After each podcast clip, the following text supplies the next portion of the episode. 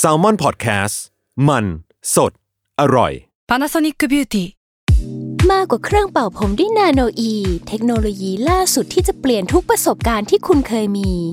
นาโนอีมอยส์เจอร์พลัสเพิ่มความชุ่มชื้นให้เส้นผมหลังใช้งานมากขึ้นถึง 18 เท่า พร้อมชะลอการเฟดของสีผมสำหรับคนชอบทำสีผม ดูแลความชุ่มชื้นทั้งเส้นผม หนังศีรษะและผิวคุณ Panasonic NA0J มีเทคโนโลยีนาโนอีที่ care only you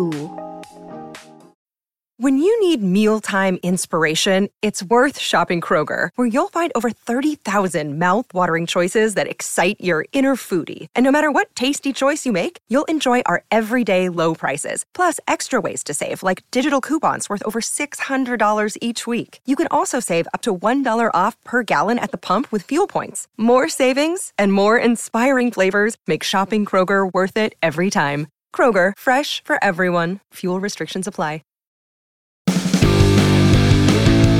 Survival Trip เที่ยวนี้มีเรื่องกับทอมจากกริฑโยมพยอม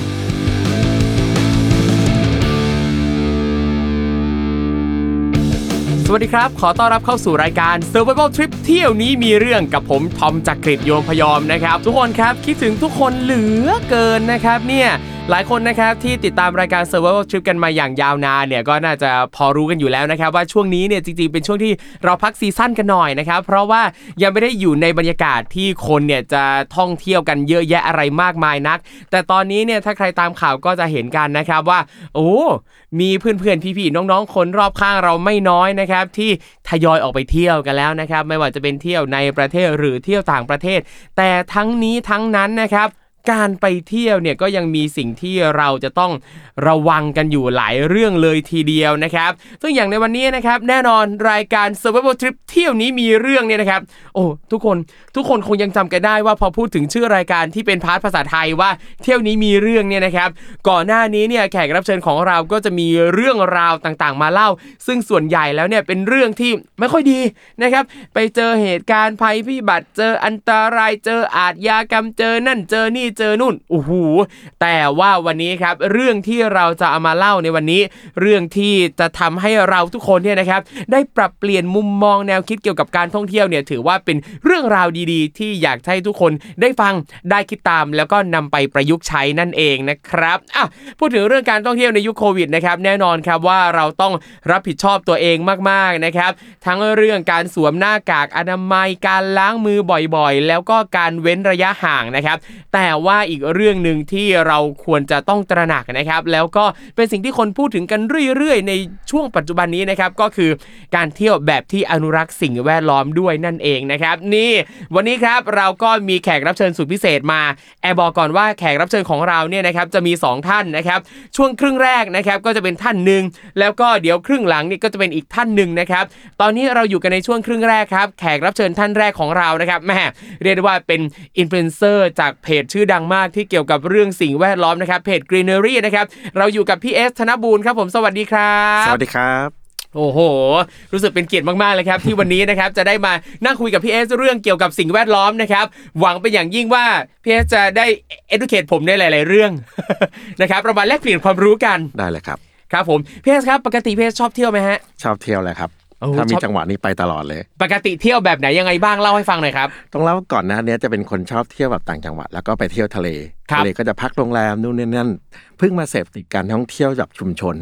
เมื่อไม่นานนี้เองครับพอดีทำโปรเจกต์โปรเจกต์หนึ่งแล้วมีครับโอกาสเราจะต้องไป survey พื้นที่การท่องเที่ยวชุมชน 7 แห่งทั่วประเทศครับเราก็ backpack ไปแล้วก็แบบไปการท่องเที่ยวชุมชนนี่คือไปพักกับชุมชนเลย ไม่ได้นอนโรงแรมใหญ่ๆนอนเหมือนโรงแรมครับ ไปโฮมโฮมสเตย์ไงพี่อ่าใช่ไหมฮะประมาณนั้นครับไปพักกับชุมชนเลย แล้วก็ทำเขาก็ทำอาหารเลี้ยงเรา แล้วก็ครัเขาก็พาเราไปเที่ยวด้วยฮะแล้วก็ได้เรียนรู้จะเป็นชาวประมง ก็ไปอยู่กับพักหมู่บ้านชาวประมงครับอยากไปเป็นอ่าชาวสวนครับก็ไปพักกับกลุ่มอ่ากลุ่มชนชนชาวสวนกันครับ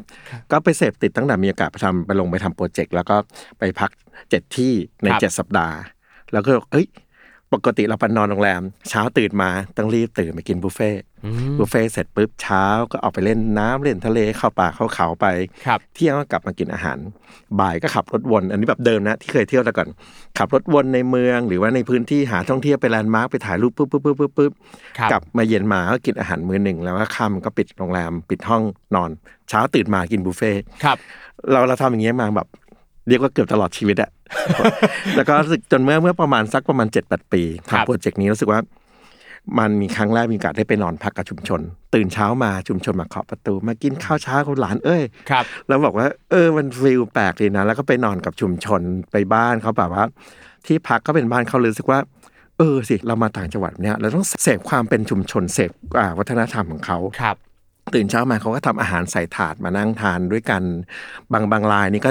ชวนมา เดี๋ยวไปเช้าไปจับปลาจับปลากันครับจับปลาเก็บผักนู่นนี่นั่นแล้วก็ทำอาหารแล้วก็นั่งคุยกันในครัว แล้วเห็นเขาทำอาหารแบบเฮ้ยมันสนุกอะเราเราเรารู้สึกว่าวิธีการเที่ยวเราเปลี่ยนไปตั้งแต่ตอนนั้นจากการที่เคยเที่ยวตามโรงแรมใหญ่ๆก็จะเปลี่ยนมาเที่ยวที่พักโดยชุมชนรู้สึกว่า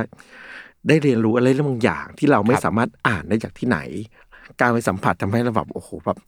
มันมันอิ่มในเชิงของได้เรียนรู้วัฒนธรรมต่างๆเขาด้วยครับครับผมโอ้โหพี่เอสพอฟังแบบนี้นึกภาพตามไปด้วยคืออย่างผมเองเนี่ยผมชอบเที่ยวอะไรแบบลุยๆอยู่แล้วเนี่ยแต่ผมอยากรู้ว่าพอเราไปใช้ชีวิตอยู่กับชาวบ้านในชุมชนต่างๆ มีกิจกรรมต่างๆทำตอนเช้าเนี่ยก็คือทางอาจอาจจะเป็นคุณลุงคุณป้าคุณตาคุณยายเนี่ยมาเคาะห้องแล้วนะครับ บางทีต้องออกไป จับปลาด้วย แบบนี้เนี่ยมันทำให้เราเหนื่อยไหมครับพี่คือผมรู้สึกว่านักท่องเที่ยวหลายๆคนเนี่ยอะเวลาไปเที่ยวเขารู้สึกว่าอยากพักผ่อนอยากสบายสบายๆมีคนมาบริมีมีคนมาบริการ อยากตื่นตอนไหนก็ตื่น แต่พอไปเที่ยวกับชุมชนชุมชนแบบนี้เนี่ยแทนที่เราจะได้พักกลายเป็นว่าเราเหนื่อยกว่าเดิมหรือเปล่าครับพี่ ผมว่านั่นอยู่ที่คนที่ชอบด้วยครับเพราะว่าจริงๆนักท่องเที่ยวก็แบ่งมาสายสบายเนาะสายสบายตื่นเช้ามาจากโรงแรมเตียงนุ่มๆเดินไป สระว่ายน้ำไปเล่นทะเลสระว่ายน้ำอะไรเงี้ยฮะแต่ของผมมาเจอกันมาตลอดชีวิตกำลังเสพติดการท่องเที่ยวแบบใหม่ที่แบบ มันมันไม่สบายเกินไป แต่ว่ามันมีความสุขทางใจ เราได้เรียนรู้สิ่งที่ไม่เคยเรียนรู้มาก่อน ตอนนี้ผมผมห้าสิบละครัห้าบสิบแล้วสี่สี่สิบปีที่ผ่านมาเนี่ย เราไปเที่ยวแบบนั้นมาตลอดตั้งแต่เด็กจนโตเนี่ยไปครักับบพ่อแม่จนไปเที่ยวเอง สุดท้ายพอมาเจอแบบนี้ เฮ้ยมัน มันประสบการณ์ที่ที่หาไม่ได้ไม่เคยสัมผัสมาก่อน อยู่ๆไปเป็นชาวประมงออกทะเลบางทีที่บอกเช้าเนี่ยบางทีออกไปตั้งแต่ห้าสี่ห้าหกโมงโอ้นะโหตีห้าหกโมงตีห้าหกโมงเป็นช่วงเวลาที่ยังนอนสบายอยู่เลยครับพี่ แต่มันฟินคือปกติไปทะเลทำอะไรเด็ก ๆ ก็ไปเล่นน้ำอยู่ริมหาดเล่นทราย แล้วก็ครับอาจจะไปดำน้ำบ้างอ่าแต่คราวนี้คือนั่งเรือไปชาวประมง แล้วก็ เรานั่งไปสักพักหนึ่งไปเจอเรืออีกลำหนึ่งเอ้ยพี่ได้ปลาเยอะป่ะเขาก็ไปทาบกันคุยกันแล้วก็อวดปลากัน แล้วก็ความประทับใจอันหนึ่งคือ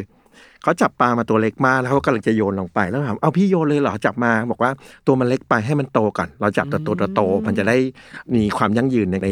วงโคจรครับครับโอ้โหนั่นแปลว่าการไปเที่ยวกับชุมชนแบบเนี้ยเนี่ยสิ่งสิ่งหนึ่งที่การไปเที่ยวแบบสบายเนี่ยอาจจะ ไม่ไม่ค่อยได้ให้เราเท่าไหร่นะคือการเรียนรู้วิถีของชุมชนจริง ๆ ใช่ถูกต้องโอ้โหซึ่งผมว่าอุ้ยฟังดูแล้วอยากไปจังเลยคือผมรู้สึกว่าไม่ไม่ค่อยมีโอกาสครับได้ไปเที่ยวแบบที่ไปใช้ชีวิตอยู่กับชุมชนเท่าไหร่นัก แต่พอฟังปั๊บอุ้ยน่าสนใจเลยอะแต่ผมรู้สึกว่าผมต้องฝืนตัวเองตื่นแต่เช้าขึ้นนิดหน่อย ก็มีมีหลายทริปทริปที่เช้านี่คือประมงเพราะว่าต้องออกครับแต่เช้าเลย บางทีก็จะตื่นสายหน่อยโอเคครับไปไล่ไปสวนอะไรไปเก็บผักผลไม้ อย่างของผมไปจับปลาตอนเช้ากลับมาขากลับเนี่ยเขาแวะเด็ดผักผลไม้ระหว่างทาง แล้วก็กลับมาทำอาหาร แล้วก็เขาระหว่างที่ทานเขาบอกโอ้ข้าวนี่สีจากอ่านาข้างหลังเลยนะครับผมรู้สึกว่าเอ้ยมัน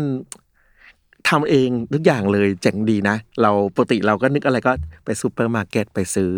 เราเรารู้ว่าเออปลามันต้องมาแบบนี้นะ ผักผลไม้ตัวนี้กินน้องกินได้นะรู้สึกว่าเราเราเขามีความร่ำรวยทางอาหารมากเลยครับ คืออยากกินอะไรก็กินตรงนั้นเลยคือไม่ต้องไปเสียเงินซื้อด้วยรู้สึกชอบมาก พูดถึงเรื่องอาหารการกินที่บริบูรณ์ขนาดนี้เนี่ยเวลาอาหารที่มันหาง่ายมากๆอะมันมีการแบบกินทิ้งกินขว้างกินเหลือแบบพวกเอ่อ food waste อะไรพวกเนี้ยมันมีเยอะไหมครับพี่ หรือเขามีกระบวนการจัดการยังไงแหมเท่าที่พี่เอสเห็นเขาเขามีการพวกถนอมทำถนอมอาหารอ๋อนะอะอย่างครับอย่างตีเลยอ่ามะม่วงครับมะม่วงผมเนี่ยอ่าถ้ามากินอ่าเขากินตั้งแต่ดิบ ครับพอสุกพอสุกเนี่ยเขาก็อะ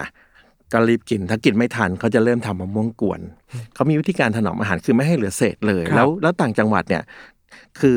ของเหลือพวกเปลือกต่างๆ เนี่ยเขาโยนลงหลุมทำปุ๋ยหมักอืมแต่เมืองไทยนี่เราโยนลงถังขยะ แล้วครับสุดท้ายกลายเป็นเวสไปถักไปถมกันที่กองขยะใหญ่ครับนะฮะผมว่านั่นคือคือเป็นเป็นเรื่องที่วิถีธรรมชาติที่เราทำกันอยู่ แต่ว่าพอเราเปลี่ยนมาเข้าเมืองวิธีการการจัดการขยะแล้วก็เปลี่ยนไปครับ ครับครับแต่อย่างปัจจุบันเนี้ยเราก็จะเห็นว่ามันมีถังขยะแบบที่เราสามารถทิ้งพวกเศษอาหารอาหารใช่สดได้ใช่แล้วมันใช่จะไปมีกระบวนการจัดการอยากให้พี่เอสเล่าเล่าเล่าให้ฟังหน่อยครับว่าเอ่อกระบวนการทำงานของเครื่องนี้มันยังไงอะครับมันมันจะมีเดี๋ยวนี้มันมีอุปกรณ์หลายอย่างครับมีตั้งแต่แบบวิธีการหมักขยะ จริง ๆ แล้วที่เป็นเครื่องนี่คนเห็นหลายเครื่องราคาหลายหมื่นบาทนะฮะครับเอาแบบกินเสร็จอาหารเหลือข้าว ผักสดผลไม้ หรือแม้แต่กระดูกก้างปลาก็โยนลงไป ปิดไว้ข้ามคืน บางทีก็ยีิบสี่ชั่วโมงสี่สิบแปดชั่วโมงครับกลายเป็นดินอืมกลายเป็นดินเลย แล้วสุดท้ายเอาดินตัวเนี้ยไปผสมกับอ่าดินในการปลูกต้นไม้ได้ครับครับ อันนี้เป็นอ่าที่เป็นเครื่องสำเร็จรูปเหมาะกับคอนโด เพราะว่าจะไม่มีกลิ่น แต่บางทีถ้าเกิดต่างจังหวัดก็จะมีแบบฝังลงหลุมเลย หรือครับบางทีก็จะเป็นตะกร้า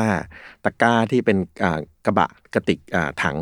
โยนลงไปแล้วก็ปิดแล้วก็ใส่จุลินทรีย์บางอย่างครับเพื่อให้ค่อย ๆ มันกลายเป็นปุ๋ยไปนะครับครับก็มีหลากหลายสำหรับหลักร้อยหลักพันจนไปถึงหลักหมื่นเลย ครับครับนั่นนั่นแปลว่าจริง ๆ แล้วเนี่ยการจัดการขยะเนี่ยเราสามารถทำได้ง่าย ๆเลย คือแล้วแล้วแต่เลยว่าเงื่อนไขชีวิตของแต่ละคนเป็นยังไง อยู่บ้านแบบเอ่อที่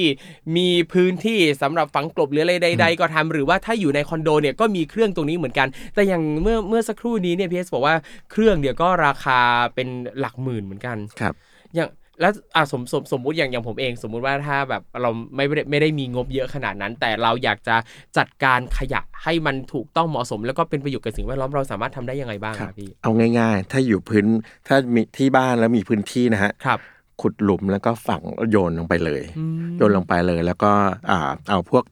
ดินใบไม้อะไรเงี้ยครับที่เรากวาดตรงนี้นถมลงไปเรื่อยๆมันจะกลายเป็นปุ๋ยของมันอัตโนมัติอันนี้แบบไม่ต้องมีอะไรเลยนะครับ แต่บางคนเขาบอกว่าอะกลัวกลิ่นก็จะมีการหยดเจลินทรีย์ลงไป เพื่อดับกลิ่น หรือบางทีก็จะมีการผสอ่าผสมอ่าใส่ฟางทำเป็นกองอะไรขึ้นมานะฮะครับอันนี้ก็จะแบบจริงจังมากขึ้น แต่ถ้าครับเกิดว่าอยู่ตามบ้านบางคนทั่วไป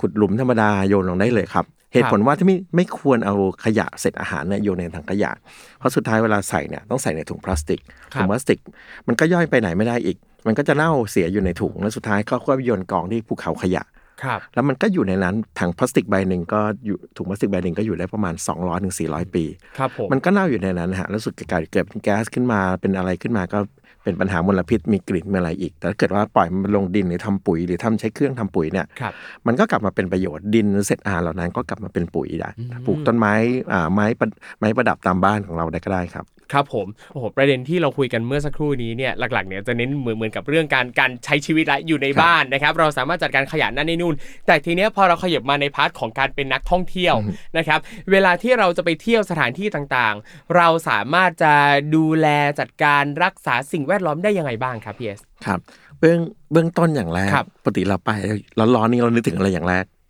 ร้อนๆนึกถึงอะไรอะ หิวดื่มอยากดื่มอะไรดื่มน้ำอยากดื่มน้ำอยากดื่มน้ำครับน้ำเนี่ยครับคือ น้ำจะเป็นปัญหาที่สุดเวลาที่ไปท่องเที่ยวกันครับคนจะแบบส่วนใหญ่ก็จะแวะเข้าร้านสะดวกซื้อซื้อน้ำขวด 500มิลลิลิตรดื่มสักพักหนึ่งอึกเดียวบางทีคนหิวนี่ก็หมดโยนทิ้งละหนึ่งขวดละไม่ว่าจะลงถังขยะหรือว่าโยนลงไปที่ไหนที่ไม่ถูกที่ถูกทางอะครับไอ้ขวดพลาสติกเหล่านั้นใช้เวลาประมาณ 400 ปีในการย่อยสลายครับ แล้วบอกว่าอ้าวถ้าเราจะไม่กินน้ำเหรอ ไม่ใช่เรามีวิธีฮะ จริงๆวิทบอกว่าวิธีการดื่มน้ำที่ยั่งยืนที่เป็นมิตรสิ่งแวดล้อมที่สุด คือการพกขวดของตัวเอง ใส่น้ำขวดยิ่งโตยิ่งดีฮะแล้วก็พกติดเป้ไปติดเป้ติดกระเป๋าหิ้วไปนะครับขวดบางคนบอกว่าไอ้ขวดสองชั้นมันหนามันหนักนะ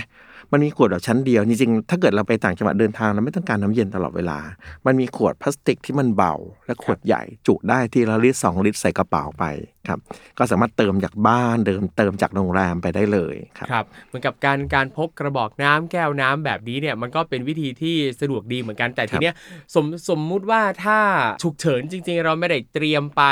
นะครับ เวลาที่เราจะไปซื้อจากร้านสะดวกซื้อต่างๆเนี่ยอย่างขวดเนี่ยผมก็จะเห็นว่าเอ่อหลาย ๆ ที่เนี่ยก็จะเป็นขวด PET หรือขวดเพชรนะครับอย่างขวดเนี้ยมันเป็นยังไงพีเอสเล่าให้ฟังหน่อยครับตัวขวดขวดเพชรขวดใสนะครับครับที่ใส่น้ำปัจจุบันเนี่ยฮะเราเชื่อไหมปริมาณคนบริโภคในประเทศไทยเนี่ยถึง 6,000 ล้านขวดต่อปี ซึ่งเยอะมากครับและแค่ 9%ที่หนุกถูกนำมารีไซเคิลครับแล้ว 91%มันหายไปไหน มันถูกฝังกลบหรือเผาอย่างเดียวเลยครับฝังกลบนี่ก็รออีกประมาณ 200-400 ปีย่อยสลายครับถูกส่วนที่มารีไซเคิลเนี่ยใช่ไหมครับมันไม่สามารถกลับมาเป็นขวด PET ได้เหมือนเดิมไอ้ขวดเพชรไม่ใช่ว่าหนึ่งขวดเอาไปหลอมกลับมาเป็นขวดเพชรเพราะว่ากฎหมายในประเทศไทยยังไม่รองรับการเป็น rPET หรือรีไซ recycle PET คือครับ การนำขวดพลาสติกกลับมาเป็นขวดพลาสติกใสเหมือนเดิมจากนั้นเวลารีไซเคิลขวด PET 9%น่ะก็จะกลายมาเป็นพลาสติกที่คุณภาพด้อยลงด้อยลง เป็นต้นว่าจะทำเอามาทำเป็นเม็ดพลาสติก เพื่อทำให้ทอเสื้อ หรือว่ากลายเป็นแผ่นพลาสติก หรือกลายเป็นกันชนรถยนต์ หรือระดับเลเวลที่แบบล่างสุดก็คือการเป็นถุงขยะที่มีครับกลิ่นเหม็นๆนะฮะมันถูกรีไซเคิลมาแบบหลายครั้งมาก จนครับกลิ่นแบบเหม็นสุดๆนะถุงดำเวลาขยิบจากถุงจากจากถุงเวลาเราไปซื้อมากลิ่นเหม็นมากครับ อืมอ๋อ นี่จริงๆ พอพูดถึงขวดเพชรผมเคยไปเที่ยวญี่ปุ่นครั้งครับครั้งหนึ่งพี่ไปกับเพื่อน แล้วก็เดินเดินอยู่ที่จำได้เลยอยู่ใกล้ๆอ่าทะเลสาบอ่าชิราคาวาโกะนะครับอ่าแล้วก็มันมีตู้ที่ขายขายน้ำดื่มอะแล้วเขาก็เขียนว่าขวดอันเนี้ยเป็นขวด PET ขวดเพชรแล้วเพื่อนซึ่งแบบไม่รู้เรื่องไง เข้าใจว่าอันเนี้ยเป็น น้ำดื่มสำสำหรับสัตว์เลี้ยงสำหรับคนพา พาพาสัตว์มาเดินเล่นริมทะเลสาบ อ๋อขวดเพชรเอ้ยดีจังมีอะตู้ขายอาหารสัตว์ด้วยส่วนอืมไม่ใช่ เออเราไม่เคยคิดนะเออที่มันเพชรจริงขวดเพชรไม่ใช่เป็นน้ำดื่มสำหรับสัตว์แบบนี้อืม ๆ ครับ ครับผมก็อย่างอย่างอย่างเนี้ยเมื่อเมื่อเมื่อสักครู่นี้ที่พีเอสบอกว่าอ่า ขวดพลาสติกเนี่ยก็เอามาเอามาสามารถสามารถเอามาแปรรูปเป็นหลายอย่างเนี่ยด้วยผมเองก็เคยเห็นว่าก็มีบางหน่วยงานในไทยเองที่เขาก็ประชาสัมพันธ์ว่า ขวดเนี่ยสามารถเอามาบริจาคเพื่อเอาไปทำเป็นจีวรพระได้อืมครับใช่ใช่ครับครับ คือคือกดเพชรเนี่ยทุกอย่างเนี่ยมันจะสามารถเอามาอ่าเวลารีไซเคิลกลับมาครับก็จะทำเป็นเม็ดพลาสติกครับผมแล้วก็เอาเข้าระบบ ทอเป็นเส้นใหญ่ครับสำหรับไปทำผ้าต่ออนะครับ ก่อนหน้านี้ประเทศไทยก็จะเป็นมีการถักเป็นเสื้อกีฬา จะเห็นครับแบรนด์เครื่องกีฬาดัง ๆ จะครับบอกว่าผมประกาศบอกว่าเอ้ยเสื้อตัวนี้ใช้ขวดเพชรกี่ตัวในการผลิตต่างครับๆเมื่อเร็วๆนี้ครับมีโปรเจกต์ที่ทำอ่าจีวรพระนะคครัรับบจีวรพระก็คือรับขวดพลาสติกเอามาทำจีวรครับพระ แล้วก็นำไปมอบให้กับพระตามวัดต่างๆ ครับผม ซึ่งอย่างขวดใสกับขวดสีเองเนี่ย ในขั้นตอนของการการนำไปแปรรูปนี่มันเหมือนหรือต่างกันยังไงไหมครับพี่ จริง ๆ แล้วขวดใสมันเป็นทำรีไซเคิลได้ดีที่สุดครับ เพราะว่าการนำมาเป็นทอเป็นเส้นใหญ่ครับจะทำให้เป็นสีแดงสีเหลืองสีเขียวขยับเม็ดสีลงไป แต่ขวดที่มันเป็นสีฟ้าสีชมพูครับอะไรฮะที่ที่จะเป็นอยู่ในเครื่องดื่ม วิตามิน วิตามินที่ฮิตกันนะฮะครับเขาอยากมีความโดดเด่นเวลาอยู่ในตู้ แต่สุดท้ายเนี่ยข้อเสียของมันคือมันรีไซเคิลไม่ได้หรือเขาไม่รับไปรีไซเคิลครับเพราะว่ามันเอาไปทำสีก็ไม่ได้ควบคุมสีไม่ได้ อันนี้ครับก็เป็นเป็น เป็นสิ่งที่คนที่รักสนใจเรื่องสิ่งแวดล้อม ก็เป็นควรจะเลือกซื้อว่าไม่ควรเลือกซื้อขวด PET ครับที่มันมีเป็นมีสีผสมอยู่ด้วย เพื่อให้ครับรีไซเคิลได้ง่ายขึ้นครับครับ แล้วก็ผมอย่างพอพอพูดถึงเรื่องขวดผมเคยเห็นเอ่อบางบางคนเขาก็บอกว่า เวลาจะนำไปรีไซเคิลเนี่ยต้องแยกระหว่างขวดกับฝาด้วยใช่ครับแบบเนี้ยแล้วมันคือก่อนก่อนหน้าเนี้ยผมเข้าใจว่าโอเค เวลาเราแยก แยกแยกขยะเนี่ย คือขวดกับฝาเนี่ยมันอยู่ด้วยกันไต่ไปด้วยกันเลย แล้วก็ผมเพิ่งเพิ่งมารู้ทีหลังว่า จริงๆแล้วมันควรจะแยกตัวขวดกับฝาด้วย อันนี้ต้องแยกแยกเพื่ออะไรแล้วมันเอาไปใช้ต่างกันยังไงคครัรับบพี่คือจริง ๆ แยกสามฉลากด้วยอ๋อฉลากด้วยโอฉเคลากด้วยคือ คือฝาที่เป็นจะเป็นสีขาวสีเขียวอะไรเงี้คยรับตัวหมุนบิดมาเนี่ยจะมีส่วนหนึ่งที่ติดมือเรามาครับกับผมส่วนหนึ่งที่ค้างอยู่ที่คอครับวิธีการแยกก็คือว่าตัดตรงที่ไอ้ตัวส่วนที่ค้างอยู่ที่คอออกมาด้วยอันนี่คือเป็นพลาสติกชนิดที่หนึ่ง ครับพลาสติกที่ชนิดที่สองก็คือตัวที่เป็นฉลากที่เขาครับเดี๋ยวนี้จะเป็นเป็นป้ายที่มันเขาจะใช้ความร้อนที่แบบพ่นให้มันมันมันบีบติดอยู่กับขวดจะไม่ได้ติครัดบกาวเพครับราะว่าผมให้ทำให้รีไซเคิลได้ง่ายเขาก็ครับแยกป้ายนี้ออกไปชิ้นหนึ่ง แล้วส่วนขวดเพชรก็อีกชิ้นหนึ่ง ก็จะแยกเข้าระบบคนละแบบกันครับอืมครับผมนั่นแปลว่าเอ่อตรงเนี้ยที่ที่ที่เราฟังมาเนี่ยนะครับก็คืออ่าขั้นแรกเวลาที่เราจะไปเที่ยวเป็นนักท่องเที่ยวที่แบบใส่ใจสิ่งแวดล้อม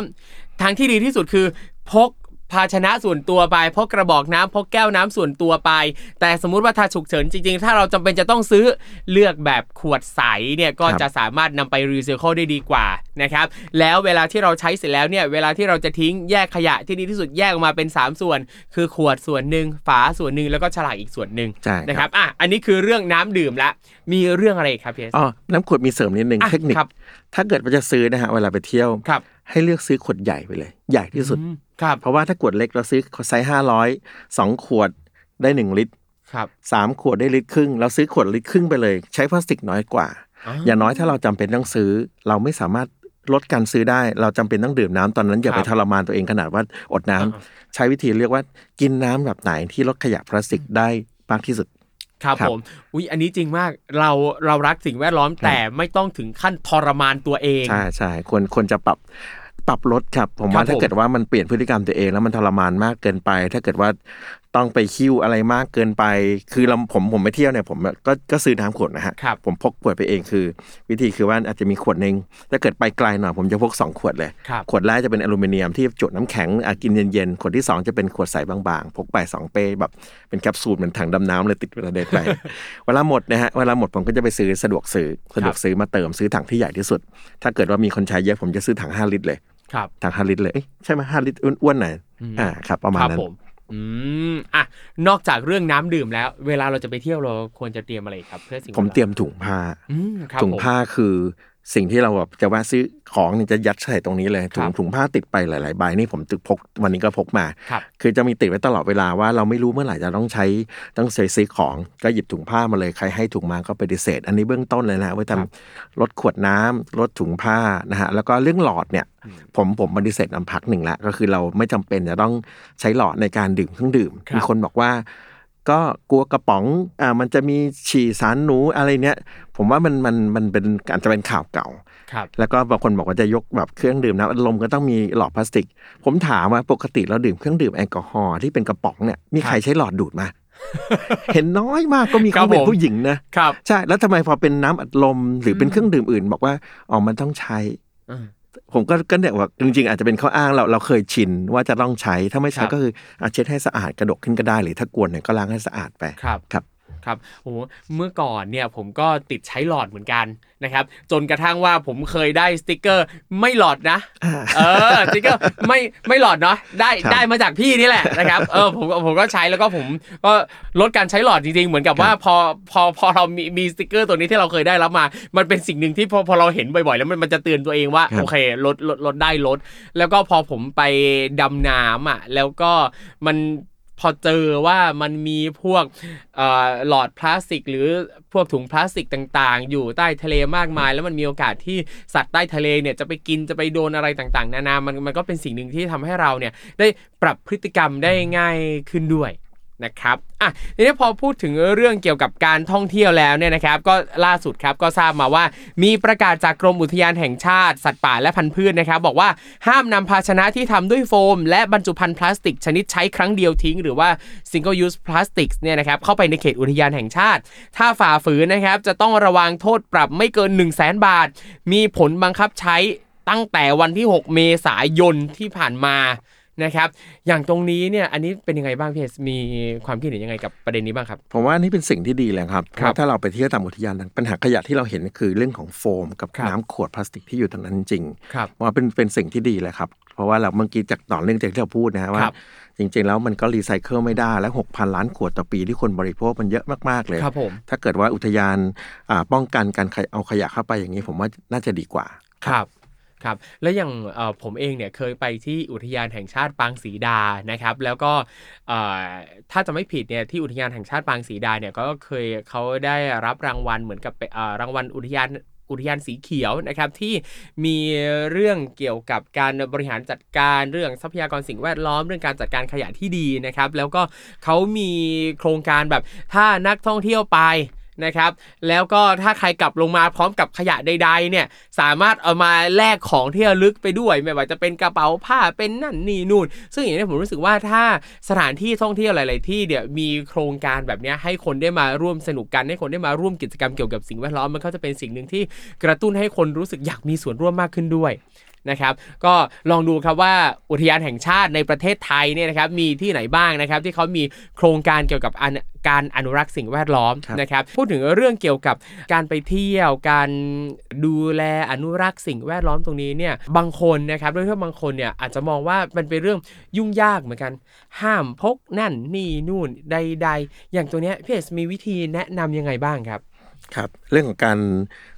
พก อุปกรณ์ครับต่างๆ ไปนะฮะครับผมว่าในการในการของเรื่องของอุทยานตัวเนี้ยครับพอเริ่มไม่ให้อ่าใช้ single-use plastic หรือครับถุงเอ่อโฟมต่างๆ เข้าไป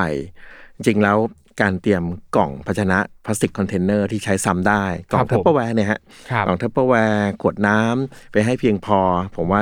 น่าจะช่วยได้ บางคนจะบอกว่าเอ้ยมันไม่สะดวกนู่นนี่นั่นผมว่ามันจริงอ่าถ้าเราอยากอยากให้สิ่งแวดล้อมอยู่กับเราไปนานๆเราก็ควรจะช่วยดูแลมัน ไม่ใช่ว่าเราไปเที่ยวแล้วเอาขยะ ไป แล้วก็ทิ้งขยะอยู่ตรงนั้น สังเกตขยะเต็มไปหมดโฟมไปหมดคุณไปหาสิ่งความสวยงามนะคะ กลับมาคุณไม่เอาอ่าปัญหาไปขยะนั้นกลับมาด้วยครับมันก็กลายเป็นว่าทับถมตรงนั้นไป แล้วคุณกลับมาอีกหนึ่งปีห้าปีสิบปี มันจะสวยเหมือนเดิมไหมอะเราก็ต้องคิดถึงจุดนี้ เราอุตส่าห์เสียเวลาเดินทางอ่าเสียเงินเดินทางมาเสียค่าที่พักเพื่อจะมาอยู่มาดูครับสุดท้ายทำไมคุณทำกับสิ่งสวยงามอย่างนั้นทิ้งขยะไว้ คุณครับต้องช่วยกันไม่ให้มันมีขยะ นำครับกลับมาหรือว่าไม่นำเข้าไปดีกว่าครับครับ mindset ของเราคือสิ่งหนึ่งที่สำคัญมากเลยบางบางทีเรารู้สึกว่ามันเป็นสิ่งที่ยุ่งยากมากๆ แต่ พอเราเราคิดแบบที่พีเอสแนะนำว่า การที่เราจะไปเที่ยวสถานที่ใดสถานที่หนึ่งเนี้ย เราเราเราควรจะใส่ใจที่นั่นรวมไปถึงเราต้องคำนึงด้วยว่า ถ้าเรากลับมาอีกมันจะเป็นยังไง หรือถ้าคนอื่นไปเที่ยวเนี่ย เขาจะได้เห็นความสวยงามแบบที่เราเห็นหรือเปล่า ถ้าเราทิ้งขยะไว้นะครับ หรือถ้าเราไม่ได้ดูแลจัดการอย่างดีปั๊บแน่นอนความสวยงามมันก็หายไปแล้วเผลอๆเนี่ยเราอาจจะไม่ได้มีสถานที่สวยงามแบบนี้อีกเลยก็ได้นะครับดังนั้นก็อ่าทุกคนก็ต้องปรับ mindset ของตัวเองนะครับบางครั้ง เราก็ยอมรับแหละ มันอาจจะลำบากหน่อย อาจจะฝืนหน่อย แต่ถ้าเราทำไปเรื่อยๆ เดี๋ยวเราจะชินเอง และเราก็จะรู้สึกว่านี่คือสิ่งที่เราควรจะทำกันอยู่แล้วครับนะครับอะโอเคครับ นี่ก็คุยกันมาแบบ ถือว่านานแล้วช่วงช่วงสุดท้ายแล้วครับพี่ครับอะพี่เอสครับเอ่อมีอะไรอยากจะฝากถึงผู้ชมรายการของเราบ้างครับ ผมผมว่าอยากให้มองเรื่องสิ่งแวดล้อมนะฮะครับว่าเราทุกคนรักสิ่งแวดล้อมอยากเห็นว่าสิ่งแวดล้อมที่สวยงามเวลาไปพักผ่อนก็อยากเห็นสิ่งที่สวยงาม ฉะนั้นเราต้องเริ่มที่จะอนุรักษ์มันละ ตอนนี้ครับมันเริ่มเสื่อมโทรมปัญหาขยะพื้นมา อยากให้ทุกคนคิดว่า คงคงไม่ต้องไปเดินหลัก ๆ ถ้าไปเก็บขยะได้ครับผมในทะเลในได้คงดีในอ่าครับในริมชายหาดได้ แต่ถ้าคุณไม่ว่างพอที่จะเก็บ คุณแค่ป้องกันหรือว่าอย่าให้เกิดขยะขึ้นจากคุณทุกๆ คนคิดอย่างเงี้ยฮะว่ามันก็จะทำให้ส่วนนักท่องเที่ยวหนึ่งคนเราหนึ่งคน คนร้อยคนพันคนหมื่นคนแสนคนไปเที่ยว เก็บขยะของตัวเองกลับมาครับ ไม่ต้องไปเดินเก็บหรอกอืมถ้าเดินเก็บได้ยิ่งดีครัแต่บถ้าเกิดไม่เดินเก็บคือเอาของตัวเองอะ มันก็มีคงไม่มีขยะแสนชิ้นล้านชิ้นเกิดขึ้นในถึงที่เที่ยวอยากให้ทุกคนบอกว่าอยากให้อยู่อยากให้สิ่งแวดล้อมอยู่กับเราเป็นนานๆแล้วก็ต้องช่วยเขาดูแลด้วยครับผมอุ้ยอันนี้จริง ๆ มากเลยครับคือสมสมมุติถ้าเรามองว่าเรื่องขยะเนี่ยคือปัญหาพอพูดถึงปัญหาต่างๆเนี่ยมันก็จะมีในขั้นตอนของการป้องกันกับการแก้ไข การแก้ไขคือการไปเดินเก็บอย่างที่พีเอสว่ามานะครับถ้าทำได้มันก็ดี แต่สมมุติว่าถ้าเราไม่ได้มีเวลาหรือไม่ได้สะดวกจะไปจัดการในส่วนของการแก้ไข สิ่งที่เราจะทำได้นะครับก็คือการป้องกันไม่ให้มีขยะเพิ่มนั่นเองครับ คือถ้าแก้ไขไม่ได้เราก็ป้องกัน ซึ่งถ้าเราทุกคนนะครับ ถ้านักท่องเที่ยวทุกคนเนี่ยนะครับ ป้องกันไม่ให้ขยะมันเพิ่มจำนวนขึ้นมานะครับแน่นอนว่ามันก็จะทำให้สิ่งแวดล้อมทั้งความสวยงามของสถานที่ท่องเที่ยวธรรมชาตินี้นะครับก็อยู่กับเราไปเรื่อยๆนะครับโอเคครับช่วงนี้นะครับก็เวลาหมดลงแล้วนะครับขอบคุณพี่เอสมากๆนะครับที่ให้ได้ให้เกียรติมาพูดคุยกันนะครับพี่เอสครับสามารถติดตามพี่เอสได้ช่องทางไหนบ้างครับผมครับก็จะมีเว็บไซต์ greenery.org นะครับครับหรือว่าถ้าใครเป็นมือใหม่หัดกรีน อยากจะเริ่มแยกขยะครับ หรือแยกขยะอยู่แล้วอยากจะหาเพื่อน เรามีกลุ่มชื่อ Greenery Challenge อยู่บคนรับ Facebook นะครับครับก็ผ มมีสมาชิกอยู่ประมาณ 53,000 คนครับเราจะมีแลกมีแลกไอเดียกันในการแยกขยะ วันนี้ใครแยกขยะแบบไหนถ่ายรูปมาโชว์มาอวดกันครับผมว่าเป็นเป็นเป็นกลุ่มที่สนุกครัฮะบปกติผมเราจะอวดมีของนู่นนี่นั่นกัน แต่ที่นี่กลุ่มเนี้ยจะอวดแยกขยะ วันนี้ฉันลดขยะได้กี่ชิ้น วันนี้ฉันใช้อะไรวัสดุแทนบางอย่างที่ทำให้ไม่ต้องเกิดขยะเกิดขึ้น ผมว่าสนุกฮะอยากจะชวนเข้ามาชื่อกลุ่ม Greenery Challenge บน Facebook ครับครับผมเข้าไปตามกันได้นะครับ Greenery Challenge นะครับไปจอยกรุ๊ปก็ได้ผมก็อยู่ในกรุ๊ปนี้เหมือนกันครับเข้าาไปตามอ่านตามดูสาระความรู้เพียบเลยแล้วครับ แล้วก็ที่เนี่ยเป็นอีกชุมชนหนึ่งที่ผมรู้สึกว่า มีแต่คนน่ารักน่ารักมาแลกเปลี่ยนความคิดความเห็นแลกเปลี่ยนความรู้การเรื่องเกี่ยวกับการจัดการขยะเรื่องเกี่ยวกับการจัดการสิ่งแวดล้อมนะครับ ก็เข้าไปกดจอยกรุ๊ปกันได้นะครับ วันนี้ขอบคุณพีเอสมากๆเลยนะครับ ที่ให้เกียรติมาคุยกันนะครับ ขอบคุณครับครับ สวัสดีคครัรับบอะคุณผู้ฟังครับ รายการของเรานะครับยังไม่ได้จบแค่นี้นะครับ อย่างที่บอกไปนะครับ พักฟังสิ่งที่น่าสนใจอีกสักครู่หนึ่งนะครับ แล้วเดี๋ยวช่วงต่อไปครับ มาเจอกับน้องแนนซี่ Another day is here, and you're ready for it. What to wear? Check. Breakfast, lunch, and dinner? Check. Planning for what's next and how to save for it? That's where Bank of America can help. For your financial to dos, Bank of America has experts ready to help get you closer to your goals. Get started at one of our local financial centers or 24-7 in our mobile banking app. Find a location near you at bankofamerica.com slash talk to us. What would you like the power to do? Mobile banking requires downloading the app and is only available for select devices. Message and data rates may apply. Bank of America and a member FDIC. Hey, it's Kaylee Cuoco for Priceline. Ready to go to your happy place for a happy price? Well, why didn't you say so? Just download the Priceline app right now and save up to 60% on hotels. So, whether it's Cousin Kevin's Kazoo concert in Kansas City, go Kevin, or Becky's Bachelorette Bash in Bermuda, you never have to miss a trip ever again. So, download the Priceline app today. Your savings are waiting. Go to your happy place for a happy price. Go to your happy price, Priceline.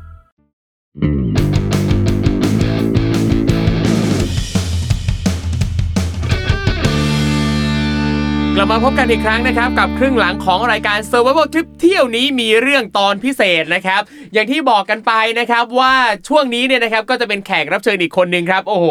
บอกเลยว่าไม่ธรรมดานะครับ อยู่กับเราแล้วครับ น้องแนนซี่จากเพจ Happy Nancy สวัสดีค่ะ สวัสดีคุณสวัสดีครับทอผมะสวัสดีครับอื้อหือเป็นเกียรติอย่างสูง สูง เอออะน้องแนนซี่แนะนำตัวหน่อยครับ ค่ะ ก็ชื่อแนนซี่นะคะ แล้วก็ทุกคนอาจจะรู้จักในนามแฮปปี้แนนซี่ค่ะ ก็เป็นผู้หญิงคนหนึ่งที่หลงรักทะเลค่ะ เป็นผู้หญิงกรุงเทพที่เกิดและโตในกรุงเทพ แต่มีจิตใจรักทะเล แล้วก็มีโอกาสได้ทำกิจกรรมสกูบ้าแล้วก็ครับชอบค่ะ แล้วก็เลยทำเพจต่อมาไปเรื่อยๆ แล้วก็พอเราได้เห็นว่ามันมีการเปลี่ยนแปลงทางธรรมชาติเยอะมากครับเราก็เลยออกมาเป็นกระบอกเสียงอ่าให้กับ สิ่งแวดล้อมในประเทศไทย นี่ค่ะหนึ่งกระบอกเสียงที่ค่ะสำคัญของสิ่งแวดล้อมไทยนะครับอะถามหน่อยครับว่าปกติแล้วเนี่ยน้องแนนซี่เนี่ยชอบเที่ยวแบบไหนบ้าง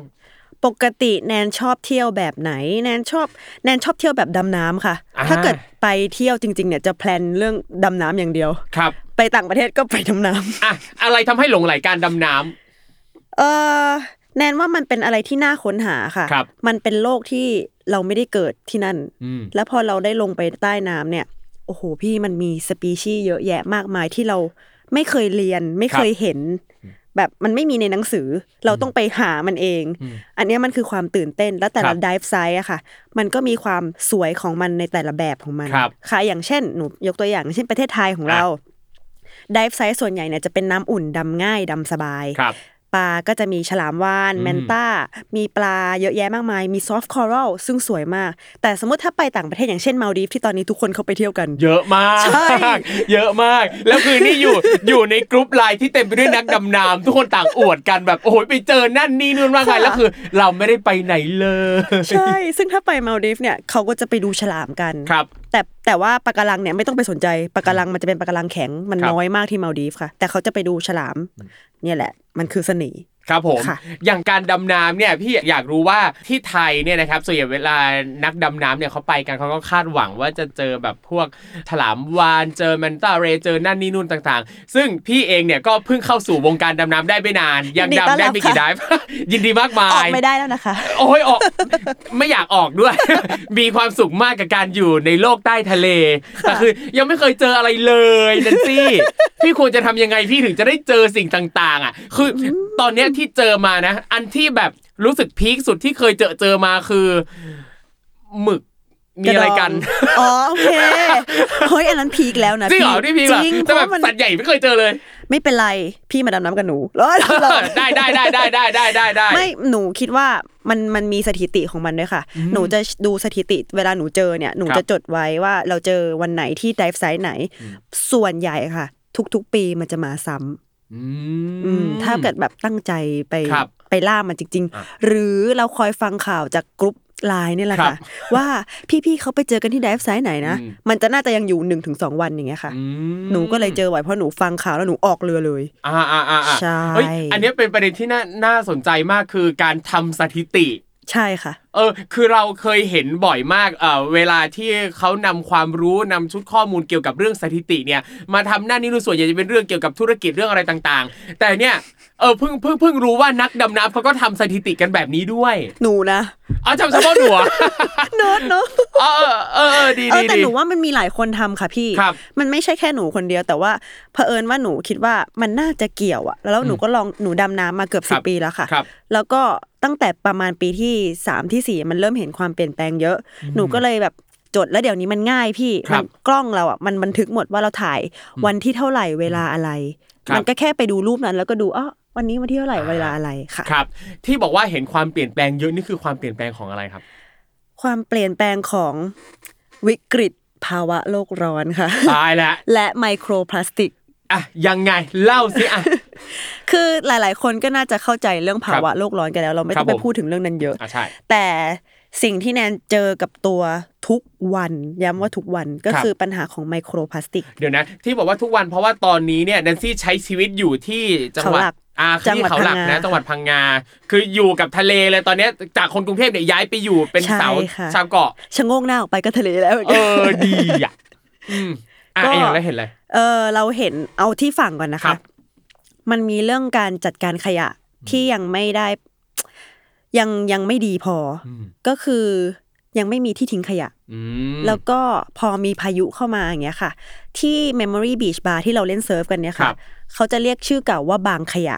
เพราะฉะนั้นมันมันชื่อว่าบางขยะแปลว่า เวลามีมรสุมหรืออะไรแบบเนี้ยค่ะ ขยะจากฝั่ง ไม่ว่าจะเป็นขยะจากการฝังกลบหรือจากฝั่งไหนก็ตามเนี่ยครับมันจะถูกพัดเข้ามาในอ่าวที่อ๋อ Memory Beach Bar อ่าวอืมบางขยะเนี่ยแหละค่ะอ่า ตอนเนี้ยมันเริ่มแตกเล็กลงเรื่อยๆอะพี่ๆครับ ในเรื่องของเศษโฟม ตอนแรกเราเห็นก้อนประมาณนี้นะ ครับสมัยเบอร์ห้าหกปีที่แล้วคือก้อนใหญ่ตเลยมัเป็นวเล็กงเท่าใหญ่ ทรายอะอ่า และยิ่งฝาขวดน้ำพี่ ครับอันนี้คือเห็นเยอะมาก และหนูก็เก็บเดินเก็บฝาเยอะมากตอนนี้เพราะว่าฝาขวดน้ำมันสามารถทำไปรีไซเคิลได้ ครับ แล้วฝาขวดน้ำเนี่ยมันแตกพี่ แล้วมันกลายเป็นแบบฝากลมๆอย่างนี้ใช่ปะครับ มันเหลือแบบหนึ่งส่วนยี่สิบแล้วอะอืมแล้วถ้าเกิดอีกห้าปีต่อไปอะ หนูว่ามันเข้ากระแสเลือดแล้วนะครับ ถ้าวันไหนหนูรู้สึกว่าโอเควันนี้พอไหวชีวิตยังไหวอยู่อืมก็จะถือถุงดำหนึ่งถุง แล้วก็เดินเก็บขยะที่ครับ แหลมปะการังครับคนเดียว อ่า ซึ่งหนูคิดว่ามันอืมเป็นเรื่องที่อยากให้มีหน่วยงานมาช่วยครับแต่มันก็มีหน่วยงานของเอกชนค่ะ มีครับ แทรชฮีโร่เข้ามา อ่าเป็นมันน่าเสียใจมากเลยอะครับไม่มีคนไทยเลยอะอ๋ออืมนั่นแหละ อ่า แล้วตอนเนี้ยหนูก็พยายาม เหมือนทำให้คนเห็นละกันครับว่าแบบเฮ้ย เราแยกขยะนะ ที่ร้านสายฟ้าเรารับฝาพลาสติกนะครับอะไรอย่างเงี้ยค่ะ คือปลูกฝังให้ครับให้เด็กที่ไปเล่นเซิร์ฟเนี่ยได้เข้าใจตรงนี้ด้วย แล้วก็ปลูกฝังให้ผู้ใหญ่ด้วย ให้ครับรู้ด้วยว่าเฮ้ยการแยกขยะมันมันช่วยได้เยอะจริง ๆ ครับค่ะ นั่นนั่นแปลว่าปัญหาขยะเนี่ยอยู่ในพื้นที่นี้มาแบบนานมากแล้ว แล้วเอ่อประชาชนคนในพื้นที่เขาอยู่แบบเนี้ยโดยที่เขา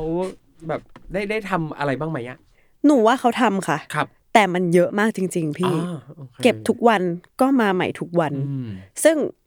การฝังกลบขยะเนี่ยมันน่ากลัวมากนะครับ ถ้าพูดถึงถ้าเราฝังกลบไปแล้วเราไม่ได้แยกขยะเลย ครับ ทุกอย่างที่มันฝังกลบทะเลเหมือนซ่วมพี่ อืม มันก็จะฟลัชลงไปในทะเลอืม ค่ะ หูเอาที่คือจากที่เคยไปมา ก็ คือตอนนั้นเราไปไปแค่แบบแบบๆนะยังไม่ไม่ไม่เคยได้แบบคุยกันจริงจังเรื่องนี้เลยอืมว่า มันมีปัญหาอะไรแบบนี้ด้วยอะอืมโหโหดอยู่โหดเออยู่อโหดนะ แบบเห็นหนูลงอัพรูปแบบชีวิตหลันล้าเล่นเซิร์ฟสนุกสนานแต่มันก็มีอีกด้านหนึ่งที่หนูแบบเก็บขยะงกๆอยู่นะ โอเค เดี๋ยวครั้งครั้งหน้าไปเราไปจัดกิจกรรมเก็บโอ้ขยะน่าหสนรือใจอะไรใดๆดีกว่า ค่ะ อืมอะแล้ว เอ่อทีเนี้ยพอพอน้องแนนซี่เห็นปัญหาต่างๆ แล้วก็เอ่อในส่วนที่เราสามารถจะทำเองได้ในเบื้องต้นก็คือการเก็บขยะ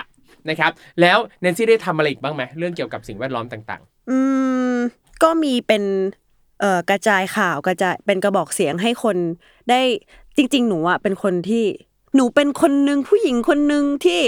รณรงค์เสมอว่าให้พกกระติกน้ำหรือพกแก้วน้ำเป็นของตัวเองครับซึ่งมันเป็นการลดการใช้พลาสติกที่แท้จริง คือเราเห็นเราเห็นผลด้วยค่ะครับไม่ใช่ว่าคนอื่นจะมาเห็นนะ เราเห็นด้วยตัวเองว่าในหนึ่งวันเนี่ยอย่างแนนพกน้ำเอ่อน้ำใส่แก้วมาเนี่ยครับแนนก็ได้ลดการใช้พลาสติกไปแล้วหนึ่งขวดแล้วก็ฝา ครับ ใช่ ทุกอย่างมันเริ่มที่ตัวเราได้ค่ะแนนก็จะเป็นกระบอกเสียงเนี้ยแบบพยายามพูดเรื่องนี้ เวลาโพสต์อะไรก็จะอย่าลืมพกกระติกน้ำนะอ่าอะไรอย่างนี้ไปเที่ยวสมมติออกครับเกาะสิมิลัน ถ้าเราพกกระติกน้ำของเราไป เราก็จะมีน้ำดื่มที่สะอาดและเย็นอะและชื่นใจและครับไม่ผมทำลาย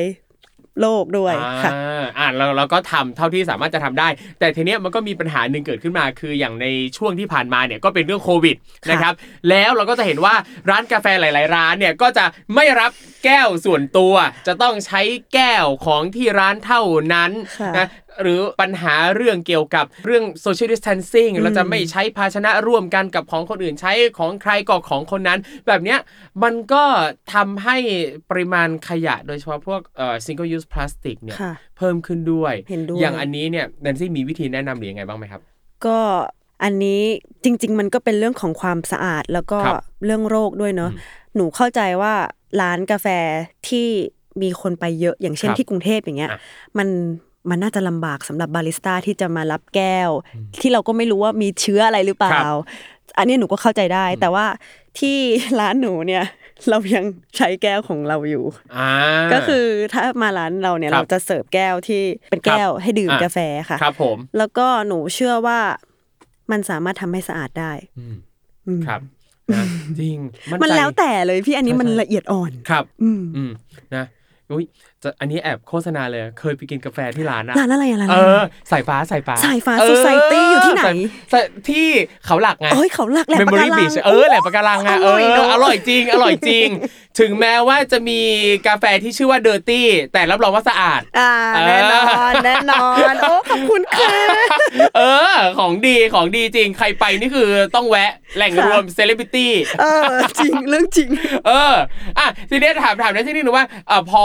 พอเป็นช่วงโควิดใช่ไหมที่มันก็เอ่อเรื่องเกี่ยวกับการใช้ชีวิตในในช่วงเนี้ยมันทำให้เรื่องขยะเยอะขึ้นแหละใช่ไหมแต่ทีเนี้ยอยากอยากรู้ว่าเนนซี่เห็นความเปลี่ยนแปลงยังไงบ้างไหมในช่วงก่อนโควิดกับช่วงจะใช้คำว่าช่วงหลังนี่ก็หลังไม่ยังใช่วะก็แบบเมื่อกี้แบบมีแต่ไม่ยังไม่หลังอะแบบ เอ๊ะแล้วเมื่อกี้ก็คิดอืมหรือจะบอกว่าเป็นช่วงท้ายๆของโควิดอืม ก็เออเราเหมือนกับเราเราภาวนาภาวนาให้นี่เป็นช่วงช่วงท้ายแล้วอะไรเงี้ยเหมือนกับว่าเราเห็นความเปลี่ยนแปลงยังไงบ้างไหมของเอ่อการใช้ชีวิตของนักนักท่องเที่ยวอะไรเงี้ยชัดมากเลยพี่ เพราะว่าตั้งแต่คือแนนอะเป็นคนที่ไปเที่ยวที่พังงาเนี่ยมาเป็นเวลาสิบปีแล้วเพราะแนครันบไปดำน้ำเนาะครับแนนก็เห็นมาตลอดว่ามันเป็นยังไง ร้านค้าเมื่อก่อนอะเขาเริ่มเปลี่ยนแล้วนะพี่ครับไปใช้จานพลาสติก หรือว่ากล่องที่ไม่ใช่กล่องโฟมครับแต่ พอโควิดมา ทุกอย่างที่เปลี่ยนอืมกลับมาเป็นเหมือนเดิมครับ มากกว่าเดิมด้วยอืมไอ้เรื่องเรื่องโฟมนี่น่าตกใจมากนะครับมันยังขายในตลาดแล้วราคาถูกมากอืมถ้าเกิดมันมีวิธีการเปลี่ยนให้กระดาษมันถูกกว่าโฟมได้เนี่ยหนูครับจะแบบ happy มาก หรือยังมีมีมีช่วงหนึ่งที่เห็นอ่าเขารณรงค์ให้ใช้อย่างพวกกระดาษชานอ้อยค่ะอะไรเงี้ยมันก็ราคาสูงกว่าโฟมแบบใช่อย่างมีนัยสำคัญอะ ซึ่งมันก็จะทำให้ผู้ประกอบการเองเนี่ยก็ต้นทุนสูงขึ้นด้วย ใช่อืมอืมมันก็นะมันก็ทำอะไรไม่ได้ใช่นะซึ่งอย่างอันนี้เนี่ย อันนี้ไม่ไม่รู้ว่าแนนซี่พอรู้ไหมว่าทางภาครัฐเนี่ยเขาได้มีงบสนับสนุนร้านค้าหรือผู้ประกอบการใด ๆ เพื่อเพื่อจะส่งเสริมเรื่องเกี่ยวกับการอนุรักษ์สิ่งแวดล้อมไหม ไม่มี โอเค แต่มีแบบแบบพวกอย่างพวกหนูอย่างเงี้ยครับ ก็คือมีร้านอาหารอยู่ร้านหนึ่งอืมอยู่ในซอยแหลมปะการังนั่นแหละครับพี่ทำน่าจะเคยกินครับครัวคนคอนอ่าครับ เออ เป็นร้านที่แบบแนนฝากทองไว้ทุกวันอืมแบบเป็นแบบเชฟเทเบิลของแนนอืมซึ่งเมื่อก่อนอะ เขาใช้หลอดพลาสติกเสียบครับเข้าไปในแก้วน้ำครับเอ่อใช้เวลาซื้อของกลับบ้านอย่างเงี้ยค่ะ ก็จะเป็นกล่องโฟม พอหนูไปกินเรื่อยๆ หนูก็เริ่มสนิทครับหนูก็เริ่มบอก น้าน้าน้าพอดีว่าถ้าน้าเปลี่ยนจากกล่องโฟมได้อะแล้วเป็นกล่องชานอ้อย แล้วน้าไม่ใช้หลอดเลยอะแล้วให้เขาลูกค้าดื่มจากแก้วอะอืมหนูว่ามันเก๋มากนะ เพราะว่าเนี่ย ลูกค้าน้าทั้งหมดอะคือนัก surf นัก surf และนักดำน้ำส่วนใหญ่ครับมันจะมีจิตใจที่แบบรักธรรมชาติอยู่ลึกๆ ถึงแม้ว่าบางคนจะไม่รักแต่มันจะมีลึกอ่าอ่าอ่าๆเชื่อว่าลึกๆ มันจะต้องมีจริงๆจริงเออ ซึ่งน้าเขาฟังพี่ครับ วันรุ่งขึ้นน้าเปลี่ยนเลยอืมหนูช็อกมากครับหนูแบบเฮ้ย ได้น้าทำใช่ไหมหนูโพสต์ให้ว่ามีร้านร้านหนึ่งเนี่ยทำแบบเนี้ยเขาแบบเปลี่ยนเลยอะครับ แล้วก็ร้านอื่นก็เริ่มเปลี่ยนตามเขาอืมแล้วเราอะก็จะแบบบอกเราก็เป็นกระบอกเสียงให้เพื่อนๆที่ไปเที่ยวอะครับไป support ร้านนี้สิร้านนี้เขาเปลี่ยนเป็นแบบนี้นี่นี่นี่นี่ก็เล่าให้เขาฟังอืมสุดท้ายแล้วแบบทุกอย่างมันก็ค่อย ๆกำลังดีขึ้นอีกรอบหนึ่งพี่ครับ อืม เอ้ยอันนี้อันนี้เป็นเป็นวิธีที่เท่มากโอ้ยฟังแล้วใช่ โอ้ว้าวขนขนลุกเลย หนูว้าวจริงพี่คืออของเขาอะยังยังมีอยู่กล่องครัโฟบมเขายังซื้อไว้เยอะมากอืมหลอดพลาสติกยังมีอยู่เยอะมาก แต่เขาเลือกที่จะเปลี่ยนเลยในวันรุ่งขึ้นครับ หนูแบบว้าวสุดยอด เออเนี่ยนั่นนั่นแปลว่าจริง ๆ แล้วเนี่ยเรื่องเกี่ยวกับพฤติกรรมของผู้บริโภคของผู้ประกอบการ ถ้าคิดจะเปลี่ยนจริง ๆอะมันก็สามารถจะทำได้ไม่ยากเลยอะใช่ อืม แต่สมมุติว่าถ้าร้านไหนผู้ประกอบการใด ๆ ที่รู้สึกว่ายังไม่พร้อมที่จะแบบเปลี่ยนแบบกดสวิตชทันทีอะก็ค่อยๆ ปรับไปมันก็สามารถทำได้ใช่เหมือนค่ะกับค่อย ๆทำให้ลูกค้าเนี่ยเอ่อค่อยๆตายใจทีละนิดอะเไม่จริง ๆ นะคือหนูเข้าใจเลยเพราะหนูทำร้านกาแฟเหมือนกันครับบางบางอย่างมันต้องสต็อกของหนูเข้าใจเลยครับก็คือพอพอเราสต็อกของเราก็อาจจะเอ่อซื้อของล็อตใหม่เนี่ยอาจจะเป็นหลอดไบโอไหมเออหรือเป็นหลอดอะไรก็ได้ที่มันหลอดชั้นอ้อยอะไรอย่างเงี้ยค่ะ อืม อืมเออเนี่ย เอ้ย เท่ดี จริงอืมๆสิ่งสิ่งสิ่งที่นันซี่เล่าคือ พี่รู้สึกว่าทุกร้านทุกคนอะสามารถนำไปประยุกต์ใช้ค่ะได้เลยนะ คือถ้ามีคนเริ่มอะเดี๋ยวก็จะมีคนตามใช่แล้วมันก็จะเพิ่มจำนวนขึ้นเรื่อยๆๆๆๆอืมเออ อันเนี้ยเท่มากนะครับ อะ ทีนี้ถามแนนซี่หน่อยว่า เมื่อกี้นี้เนี่ยแนนซี่ก็เล่าเรื่องที่ว่าแนนซี่เนี่ยก็ช่วยโปรโมทให้ร้านที่ ทำแคมเปญอะไรลักษณะนี้ด้วย ในฐานะที่เราก็เป็นอินฟลูเอนเซอร์เป็นบล็อกเกอร์สายท่องเที่ยว เราอยากจะ voice เรื่องอะไรอีกบ้างไหมอืมณตอนนี้ก็อยากจะ อืม ก็ยังอยากทำเรื่องเดิมอยู่พี่ครับเพราะว่าหนูยังไม่เห็นว่ามันจะเปลี่ยนได้มากเท่าไหร่ เพราะว่าหนูหนูคิดว่ามันยังเป็นเรื่องที่ยังต้องโฟกัสอยู่ อย่างเช่น การแยกขยะพี่อ่าๆเรากลับมาพูดเรื่องเดิมอีกแหละโอเคได้พูดได้พูดได้เอพูดอได้คือ การแยกขยะเนี่ยมันเป็นอะไรที่แบบ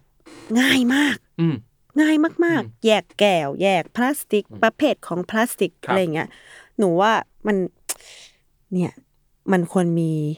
หนูไม่แน่ใจจะใช้พูดอะไรอบตเหรอ หรืออะไรก็ตามที่มันเกี่ยวกับจังหวัดหรือพื้นที่นั้นๆน่ะให้ความรู้อืมกับชาวบ้านหรือครับ ทำยังไงดีอะเป็นรถแห่เหรอแบบประกาศก็ว่าได้อะไรยังไงอะไรอย่างเงี้ยสามารถทำทำได้หมดเลยนะเพราะว่าอืมช่องทางในการประในการประชาสัมพันธ์มันมีหลากหลายค่ะเราทำทั้งช่องทางออนไลน์และออฟไลน์ ยิ่งเยอะอืมมันก็ยิ่งดีอยู่แล้ว แต่ทีเนี้ยพอพูดถึงแยกขยะใช่ไหมมันมันก็จะเหมือนกับมีความเชื่ออย่างหนึ่งของคนไทยว่าแยกไปเนี่ย เดี๋ยวก็ไปรวมกันอยู่ดีเถียงไม่ออกว่ะออเห็นกับตาอืมเออ แต่กรุงเทพอะ เขาแยกจริง ๆ นะเออเออเออแต่ต่างจังหวัดอะพี่อืมครับด้วยการที่แบบพอเราย้ายไปอยู่อะเหนื่อยเหรอใช้คำว่าเหนื่อยเหนื่อยเหนื่อยเลยเหนื่อยเออเขารวมกันจริงอืมๆซึ่งถ้า ไม่รู้จะพูดยังไงอะเขาหลักก็มีคนเก็บขยะอยู่แค่สองสามคนน่ะโอเค ถ้าถ้าถ้างั้นแปลว่าจริง ๆ แล้วเนี่ยการแยกขยะเพื่อให้บรรลุวัตถุประสงค์จริงๆอะอืมมันมันมันควรจะอยู่ที่ว่าแยกแล้วเราจัดการยังไงกับสิ่งที่เราแยกป่ะใช่เพราะอย่างอย่างตรงเนี้ยอย่างอย่างเมื่อกี้ในในที่บอกว่า พอแยกแล้วพอไปทิ้งปั๊บเขารวมกันอยู่ดีอืมนั่นแปลว่าตรงไหนที่เราทิ้งแล้วเขาไปรวมกันอืมแล้วก็ไม่จำเป็นต้องทิ้งตรงนั้นอืมแต่สมมุติเราแยกแล้วเรารู้ว่าเอาสมมุติอย่างขวดน้ำ อะพี่ซาเล้งมา เออ yes แบบเนี้ยใช่มันมันก็จะทำให้การแยกเนี่ยมันเห็นชัดขึ้น หรือว่าอืมการที่เราส่งชิ้นส่วนต่างๆ ของขยะเนี่ยไปตามหน่วยงานต่างๆ ที่รับบริจาคเอาไปแปรรูปเป็นนั่นนี่นู่น มันก็น่าจะดีขึ้นปะดี อันเนี้ยหนูชอบมากครับ แต่มันก็คือเป็นปัญหาที่ถ้าเนี่ยไปอยู่ต่างจังหวัดมาอะมันเห็นทุกอย่างเลย เออเออเออมันแบบเราเล่าจะมาเล่ามาเล่ามาโอ้เล่ามาโหเล่ามา มันเหนื่อยคือหนูก็ไม่เข้าใจนะเขาเห็นปัญหาเรื่องขยะเป็นเรื่องเล็กอืมหนูย้ายไปเนี่ยหนูต้องซื้อถังขยะเด้ออมหน้าบ้านครับต้องไปติดต่อ ขอนู่นนี่นั่นที่อบตต้องจ่ายค่าขยะหรือว่าอะไรเงี้ย มันควรที่จะแบบเป็นสิ่งที่เขาจัดการไหมอืมอืมเขาควรที่จะแบบมีการสื่อสารที่ดีกับชุมชนว่าครับเฮ้ย ให้ความรู้ดีแยกขยะยังไง ประเภทของพลาสติกอะครับพูดได้เลย ชาวบ้านนะพี่ชาวบ้านที่อยู่ต่างจังหวัดอะไม่รู้อืมว่าต่างกันยังไง ครับ PET PPE อืมอ้าวหมายเลขห้าหมายเลขสามอะไรวะเนี่ยโอ้โหเขาไม่รู้จริงๆนะจะบอกว่าไม่ใช่ต่างจังหวัดอะคนกรุงเทพหรือคนที่ไหนๆอะก็ไม่น้อยนะที่ไม่มีความรู้เรื่องใช่นี้อะหนูว่าอันเนี้ยเป็นสิ่งที่ควรอยู่ในหนังสือเรียนเลยครับว่ามันคือประเภทของนี้เราสามารถทำอะไรได้บ้างอะไรอย่างเงี้ยค่ะอืมพอมันมี การ awareness ของครับตั้งแต่รุ่นเด็กอะครับ ยังไงต่อไปมันก็น่าจะดีขึ้นหนูเชื่อว่ามันกำลังดีขึ้นครับ อืมเนาะจากจากที่เราเห็นเราก็รู้สึกว่า เออ มันก็ค่อยๆดีขึ้นทีละนิดทีละนิดแหละอืมถึงแม้ว่ามันจะไม่ได้แบบดีขึ้นแบบก้าวกระโดด แบบอืมอย่างมีนัยยะสำคัญเห็นชัดเจนขนาดนั้น แต่ในในความรู้สึกของแนนซี่เองที่คนที่ไปอยู่ในพื้นที่ตรงนั้นก็เห็นว่าดีขึ้นแล้วก็ใช่คนก็ค่อยๆรับรู้เรื่องนี้อืมมากขึ้นอืมโดยเฉพาะอย่างเด็กๆเองอย่างอันเนี้ยอยากอยากรู้ว่าที่ที่แนนแนนซี่อยู่อะครับ ได้มีกิจกรรมอะไรที่ให้ความรู้เกี่ยวกับขยะเกี่ยวกับสิ่งแวดล้อมให้กับเด็ก ๆ บ้างไหม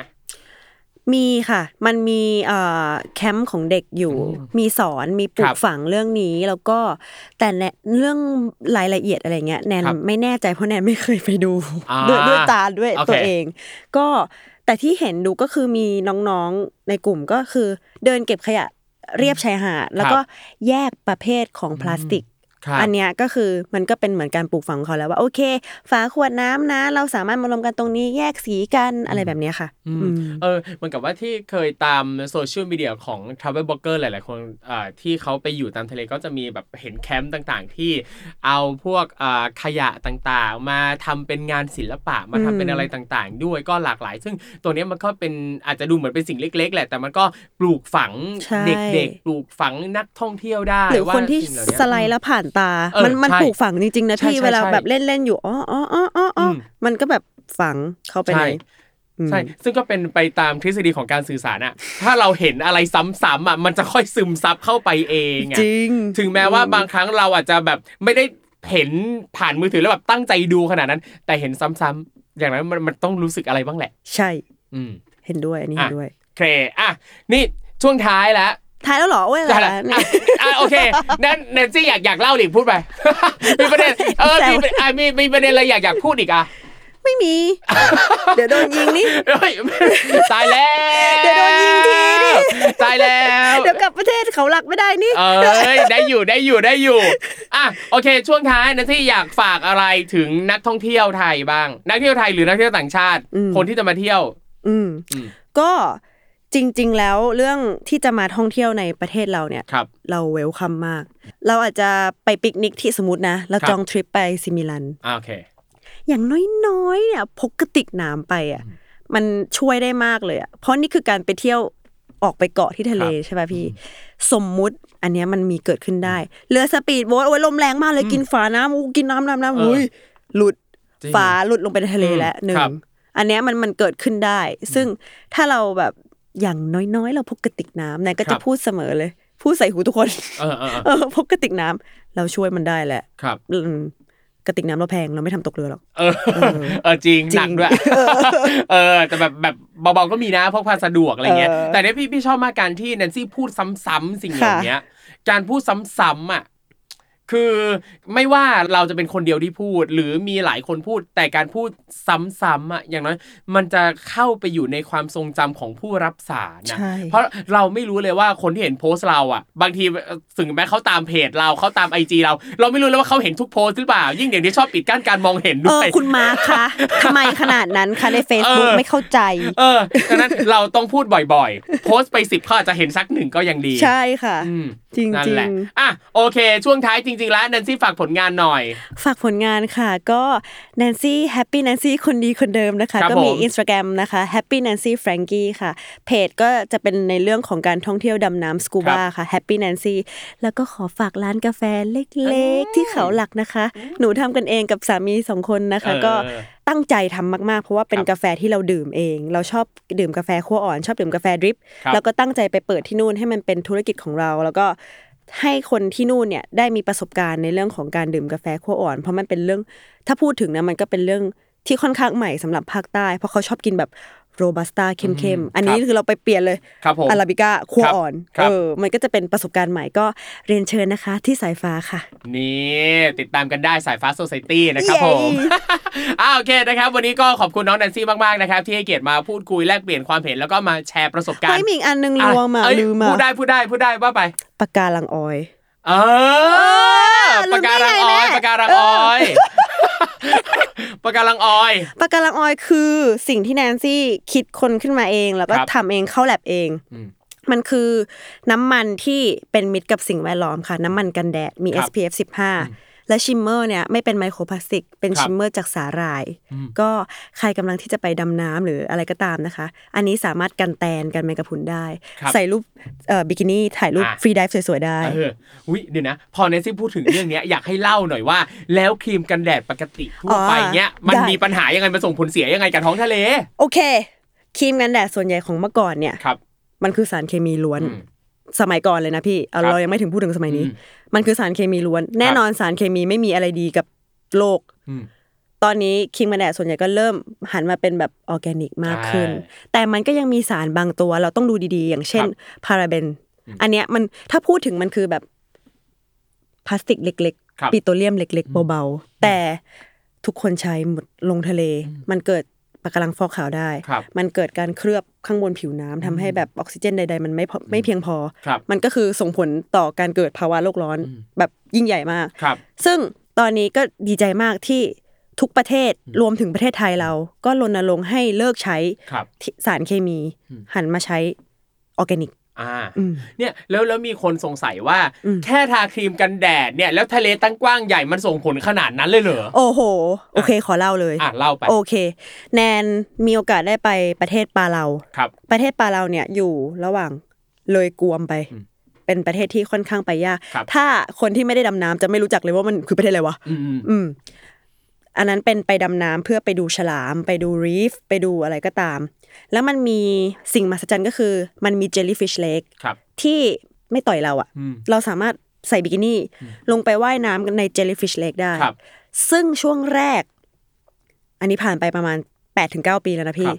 ตอนตอนนั้นประเทศนี้เป็นประเทศแรกที่ห้ามใช้ครีมกันแดด เพราะว่าเออช่วงนั้นเนี่ย อย่างที่รู้รู้ว่าการท่องเที่ยวเนี่ย คนจีนครับ ท่องเที่ยวแบบสนุกมากครับไปทุกที่ไปไหนอะก็จะเจอพี่จีนอ่าแต่เราไม่ได้ว่าอะไรเขานะครับอเขาก็ชอบผิวขาวอะอะเราเข้าใจครับเขาก็พี่จีนเนี่ยก็ทาครีมกันแดดแล้วก็ตามสไตล์พี่จีน โดดลงไปในตุ้มในบ่อแมงกะพรุนนั้น ตายหมดเลยพี่โอ้และอันนั้นอะแม่งเป็นสิ่งที่ทำเงินให้ประเทศปาเลาครับเขาต้องปิดเพื่อฟื้นฟูมันอะสองปีอืมตอนนี้กลับมาเป็นปกติแล้วพี่ครับเขาก็เลยสั่งแบนครีมกันแดดเลยอ่าเนี่ย สิ่งที่มัน sensitive ที่สุดแบบคือ Jellyfish Lake อะพี่มันคือเกิดจากการที่ภูเขาไฟระเบิดครับและน้ำทะเลมัน leak เข้าไปข้างในอืมแมงกะพรุนหลุดเข้าไปอืมพอแมงกะพรุนหลุดเข้าไปมันไม่มีมันไม่มีผู้ล่าเลยครับมันก็เลย adapt ตัวเองต่อมาว่าไม่ต้องมีสติงไม่ต้องอ่ามีมีเข็มพิษครับ มันก็เลยเป็นแค่แมงกะพรุนที่อยู่ในนั้นอืมแล้วพอมนุษย์ทาครีมกันแดดลงไป ตายหมดเลยอ๋อออืมอันเนี้ยเห็นได้ชัดที่สุดที่ครับแนนเจอกับตัวนะอืมอืมแนนก็เลย หลังจากทริปนั้นแหละแนนก็เลยเริ่มศึกษาแล้ว เฮ้ย แล้วสิ่งที่เราใช้มาตลอดคืออะไรเนี่ย